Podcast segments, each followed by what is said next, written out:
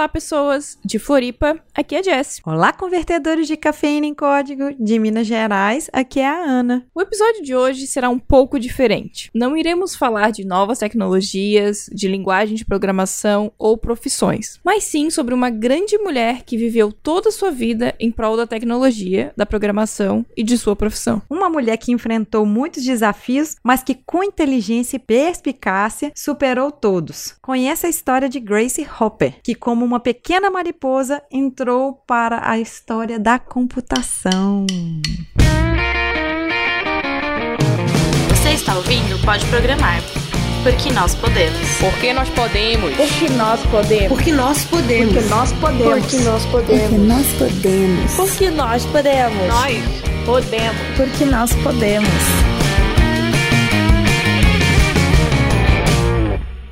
Este episódio é um oferecimento da Casa do Código. Ouvintes do Pode Programar no mês de março têm 10% de desconto utilizando o cupom Meu Lugar em TI. Se você quiser, pega o código lá no post.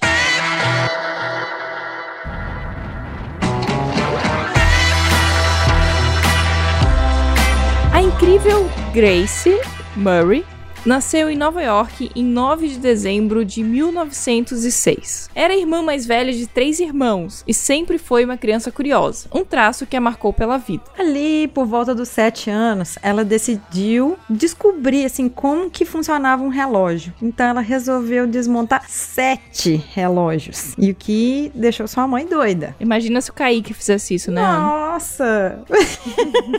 Se a sua ideia é boa, vá em frente e faça, porque é muito mais fácil pedir perdão do que obter permissão. Grace tinha um- uma personalidade assim bem interessante. Ela era muito inteligente e sensata. Ali por volta de 1928, ela conquistou o bacharel em matemática e física. Dois anos mais tarde, ela concluiu um mestrado na Universidade de Yale, onde também conquistou o título de doutorado que lá é o PhD em matemática, tornando-se uma das primeiras mulheres a conquistar este feito. E durante a faculdade, além de ser tudo isso, ser esperta, ter conseguido PhD em matemática, ela ainda se casou. Dá pra acreditar nisso? é difícil. Então, casar. ela casou-se com Vincent Foster Hopper, que daí veio o sobrenome dela e por isso passou a se chamar Grace Hopper. Esse nome ela manteve mesmo após o divórcio, ou seja, virou a marca registrada dela, Grace Hopper. Em 1931, ela conquistou um emprego como professora de matemática na Vassar e depois foi promovida a professora associada. Um navio no porto está seguro, mas não é para isso que os navios são feitos. Vá para o mar aberto para fazer novas coisas. Em 1943, dois anos após o ataque a Pearl Harbor, que foi 7 de dezembro de 41, Grace foi uma das várias mulheres a se voluntariar no WAVES, que é Women Accepted for Volunteer Emergency Service. Nossa, meu inglês tá ótimo. Em tradução, em tradução, era um serviço de voluntariado de mulheres, né, em caso de emergência. E aí, com isso, ela foi aceita pela Marinha dos Estados Unidos. Só que ela era pequenininha e magrinha. Mesmo assim, mesmo abaixo do peso mínimo exigido pela Marinha, e também porque ela já estava com uma idade avançada, que ela já estava com 37 anos, Imagina. ela precisou de uma autorização especial para se alistar. E a mulher era tão bruta, tão inteligente, que ela conseguiu convencer o pessoal que ela era, tipo, insubstituível. E não, não bastando isso, no ano seguinte, em 44, ela se formou como a primeira da turma, ou seja, apesar de tudo, ainda a primeira da turma, e foi designada para Bureau of Ships Computation Project da Universidade de Harvard como tenente júnior. Serviu na equipe de programação do projeto do Mark I e também conhecido, né, Mark I também é conhecido como a calculadora automática controlada por sequência. Que coisa, não? Aí, ali no mesmo ano, é, no outono ali, é, Hopper e sua equipe foram convidadas por John von Neumann, um matemático e físico que trabalhava no projeto Manhattan. Nós não vamos entrar em, em detalhes sobre o projeto Manhattan. Quem quiser vai fica sabendo melhor sobre isso aí. Só falo que o projeto Manhattan foi chegou no fim ali das bombas atômicas. E ela tinha um papel muito importante nisso aí, que era resolver problemas complicados de geolocalização e tudo mais. O É, pra, quem, pra quem já viu aquele filme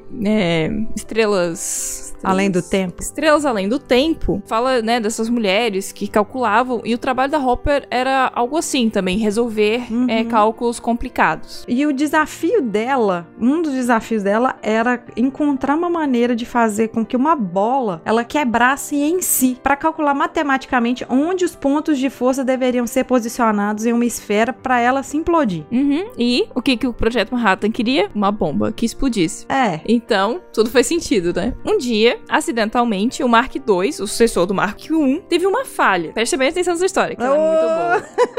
ela faz tanto sentido na nossa Faz vida até hoje. sentido. ela teve uma falha e chegou à conclusão de que era uma mariposa que havia ah, sido atraída pelo brilho dos tubos a vácuo. Porque nós estamos falando aí de máquinas, computadores gigantes. Essa mariposa, ela entrou e ficou presa em um dos comutadores no interior da máquina. A Hopper, né, uma mulher pequenininha e tal, ela observou que eles teriam que fazer um debug, ou seja, remover o inseto, né, bug, inseto, remover o inseto do computador. Uhum. E a expressão ela pegou, tornando-se um termo comum até hoje na informática, que é o termo de debugar, debug, É, remover o bug. Isso, eu acho interessante. Tinha lá umas anotações dela, pegou a mariposa, pegou um- uma fita, uma- uma- um durex e pregou lá no- nas anotações dessa mariposa lá. Vamos ver se a gente acha de novo. Muito interessante isso. A frase mais perigosa é: sempre fizemos assim. Ali, pro final da Segunda Guerra Mundial, Grace solicitou transferência para a Marinha, porém seu pedido foi recusado devido à sua idade de 38 anos. Nossa senhora, 38 anos, tem pessoas aí que estão começando a gravar podcast e, e ela foi recusada. Mas apesar disso tudo, ela continuou servindo na reserva da Marinha e trabalhando no laboratório de computação em Harvard até 1949. E ela, assim, poderia ter tido uma carreira brilhante como professora de matemática, só que ela resolveu recusar a cadeira da Universidade de Vassar, aonde que ela passou lá. Onde ela era professora. É, onde que ela era professora, ela, ela recusou essa cadeira depois, de novo, para trabalhar como pesquisadora num contrato da Marinha em Harvard. Essa mulher, ela botou o objetivo na cabeça ali e foi, né? Ainda em 49, a Grace se tornou parte da corporação Eckert Malkley Computer como matemática sênior e fez parte da equipe de desenvolvimento do Univac 1, o primeiro computador comercial fabricado e comercializado nos Estados Unidos. Eu acho que todo mundo já ouviu falar do Univac 1. Tem foto, né? De um monte de mulher que trabalhava no Univac 1. Não era só ela, não. Depois do sucesso do Univac 1, ali no início dos anos 50, mais ou menos, a empresa onde que ela trabalhava foi incorporada pela Hamilton Hand. Nessa época, Grace Hopper desenvolveu seu próprio compilador. Para quem não sabe o que é um compilador, é um programa de computador que cria outros programas a partir de código-fonte, que na prática traduz um programa de uma linguagem humana ou mais próximo da humana para uma linguagem de máquina. Então, e a crença geral era- na época era de que computadores eram capazes apenas de fazer aritmética. E Grace, apesar disso, Grace já tinha seu próprio compilador rodando nessa época. O primeiro compilador desenvolvido pela equipe gerenciada pela Hopper se chamava A0. E mais tarde vieram o A2, o A3 e o B0. E o B1, o B2. Não, brincadeira. Só fica até o B0.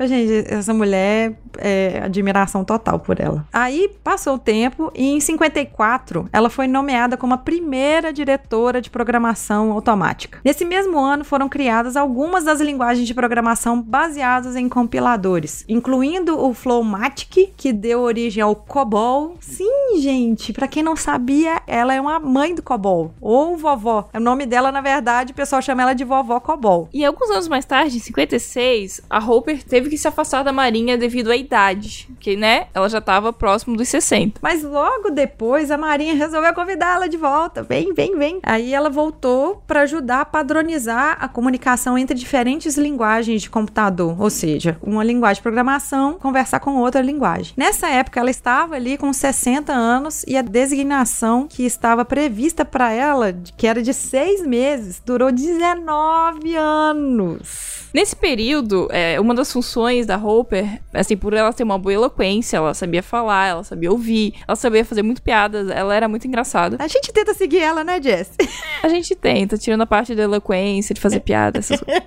a Grace, ela se tornou porta-voz da Marinha. Ela fazia centenas de palestras sobre contando sobre a experiência nos primórdios da computação, da mariposa, contava da história da mariposa, do debug, e ela tinha o objetivo que era desafiar as próximas gerações a assumir a iniciativa e levá-la adiante. Uma das coisas que fizeram a Hopper uma professora tão popular foi o uso de ilustrações e analogias inteligentes para ajudar seu público a fazer conexões. Em suas palestras, ela distribuía pedaços de arame com exatamente 30 centímetros, gente. Não é mais ou menos 30 centímetros, é exatamente 30 centímetros de comprimento, explicando que esse comprimento representava um nanosegundo. A distância máxima que a luz ou a eletricidade percorria em um bilionésimo de segundo. Aí, esse ponto aqui, ela explica por que que às vezes tem aquele delay. Você tem o GPS lá, que você tá aqui na Terra, vai pro satélite e volta para saber a localização.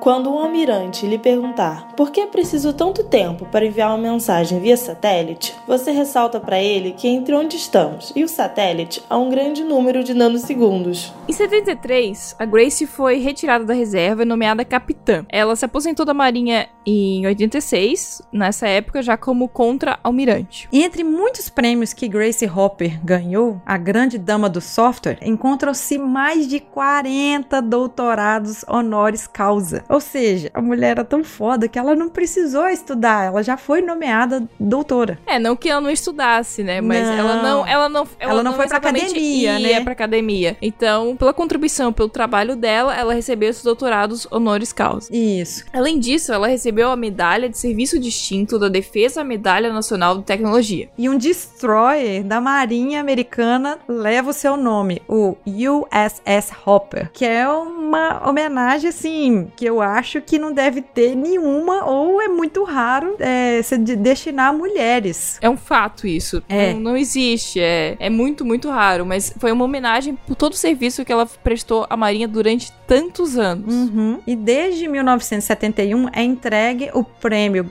Grace Murray Hopper pela ACM, Association for Computer Machinery, e entre os vencedores incluem nomes famosos da computação, como o Donald Knuth, Stephen Wozniak, eu não consigo falar o nome dele para quem não sabe, ele é um dos fundadores da Apple, junto com Steve Jobs, e Richard Stallman. Desde 94 é realizado em sua honra o Congresso Grace Hopper Celebration of Human and Computing. Esse evento ele é anual e está sempre exaltando as mulheres na computação.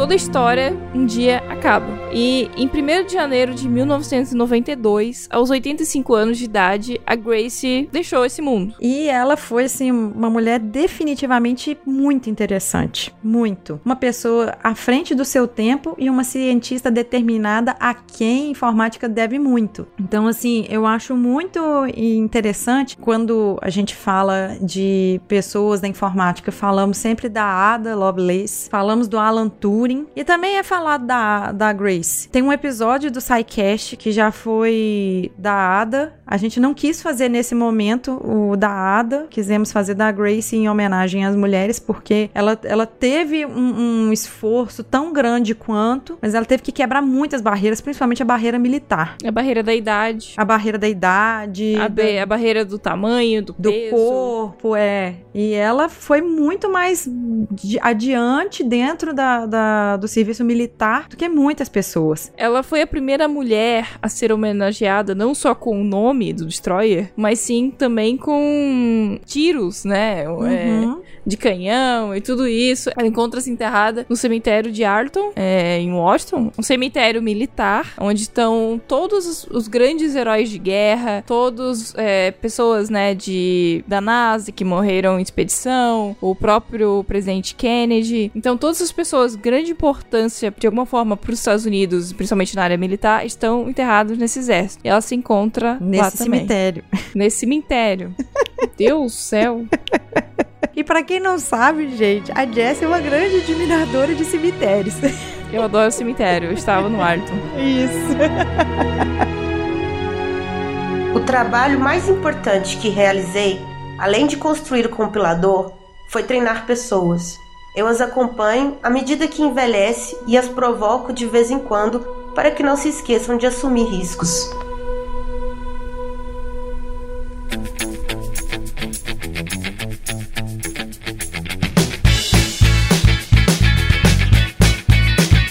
Eu acho muito bacana esse episódio que a gente está falando, porque é um especial de Dia das Mulheres e a gente espera, como a Grace Hopper, outras pessoas se permitam não ter limites, se permitam a pedir perdão ao invés de permissão e busquem realizar seus sonhos. Gostaríamos de agradecer a todas as vozes que fizeram parte desse episódio. Elas são nossas ouvintes. Muito obrigada, meninas. Muito obrigada mesmo. Bom, e se você quiser aprender uma linguagem de programação, que no momento ainda não é COBOL, vá no site do podeprogramar.com.br, que lá tem um curso de C Sharp Isso. do nosso professor Rafael, que Isso. você vai gostar muito. E esse episódio, ele faz parte da campanha O Podcast é Delas. Procurem no Twitter essa hashtag que você vai ver mais episódios, porque ele vai acontecer durante todo o mês de março. Também ouçam mais mulheres podcasters. Que também é uma hashtag, procura lá no Twitter. Que também é uma hashtag. A gente agradece muito